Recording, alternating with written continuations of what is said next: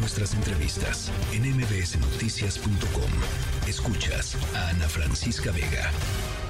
Justamente, pues ligado a, este tema y hablando sobre, pues niños que tienen o no tienen acceso a eh, la educación, al derecho a la educación, em, les decía que el IMCO, pues ha hecho una radiografía de cómo está el tema educativo en el país. Eh, en donde hay casi 35 millones de niños, niñas y adolescentes que tendrían, pues por eh, pues por ley, ¿no?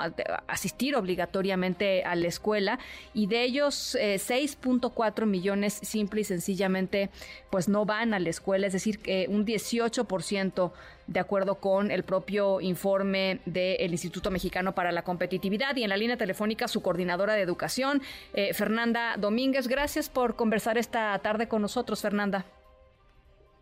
Ana Francisca, gracias a ustedes por la invitación para platicar de esto tan importante. A ver, ¿qué, qué perfil tienen estos, estos 6.4 eh, millones de niñas, niños y adolescentes? Pues mira, no, quizá no sea sorpresa para la gran mayoría de nosotros, tristemente, eh, la, la, la mitad de estos jóvenes que no asisten a la escuela pertenecen a algún tipo de grupo desfavorecido, ¿no? Como son pues comunidades indígenas, personas con discapacidad, eh, personas afrodescendientes o personas pues en poblaciones rurales, ¿no?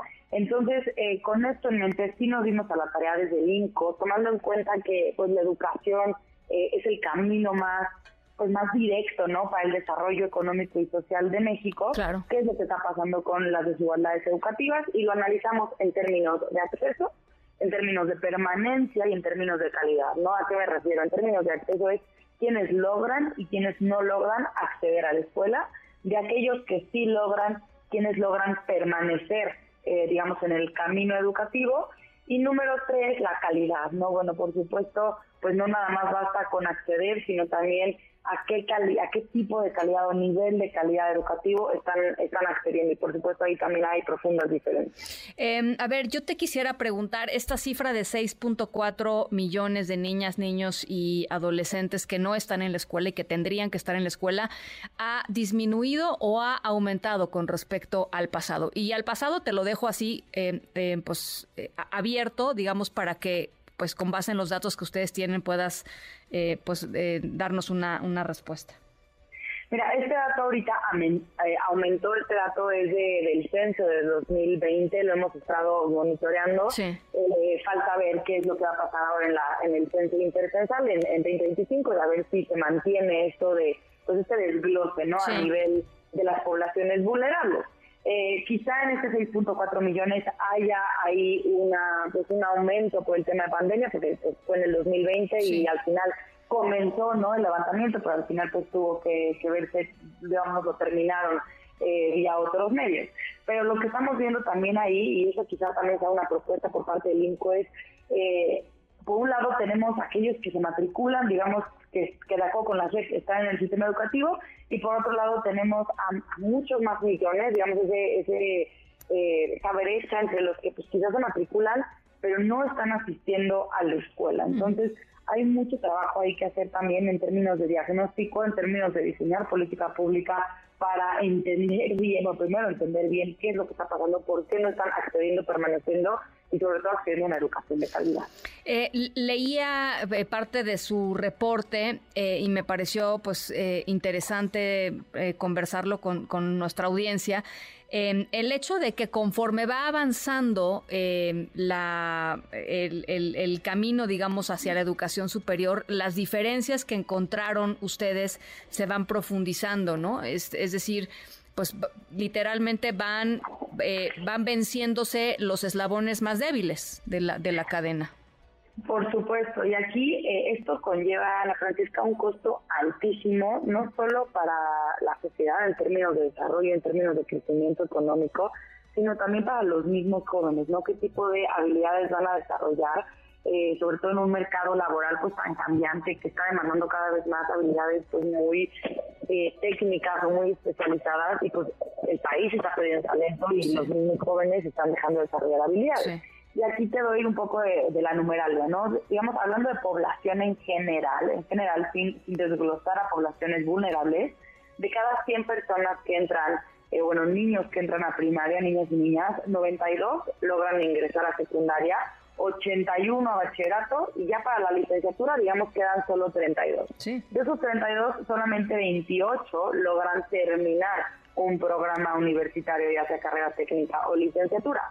Ahora, si nos vamos a los números para personas con discapacidad, son 58 de cada 100 los que logran ingresar a secundaria, 3 de cada 100 los que logran llegar a bachillerato y se mantiene el ingreso a licenciatura y eh, pues lo mismo para, para personas que hablan eh, alguna lengua indígena, ¿no? También vemos estos números muy, muy reducidos. Entonces, eh, pues sí, tristemente sigue siendo real, sigue siendo palpable esto de que pues origen es destino, ¿no? Y al, al final el nivel eh, socioeconómico, el, el contexto sociocultural sigue teniendo un efecto muy importante en el acceso, permanencia y calidad educativa.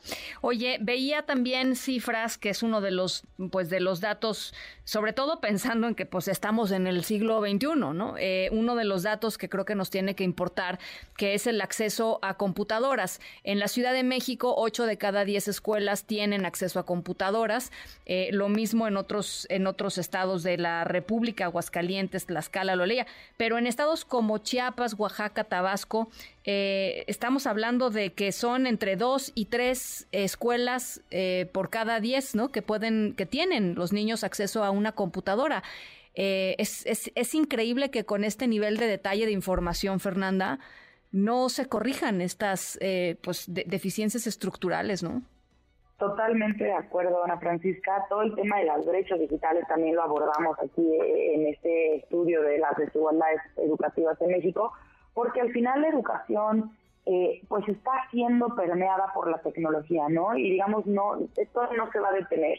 Eh, y, la tecnología sí tiene una capacidad de mejorar la educación, ¿no? En caso de ser utilizada para bien, por supuesto, de acercar eh, la educación a, zonas rurales, digamos, hay mucho que se puede hacer, pero pues esas brechas digitales persisten en dos términos, ¿no? El primero en el acceso a herramientas digitales, como pueden ser dispositivos electrónicos o, conectividad incluso, y por el otro lado, pues, eh, va de la mano, por supuesto, qué tipo de habilidades digitales están desarrollando los mismos estudiantes. Entonces, al final del día, eh, pues si no cerramos estas brechas digitales, también se van a continuar profundizando las desigualdades educativas y por lo tanto las desigualdades al final en el mercado laboral ¿no? y, en el resto de la vida.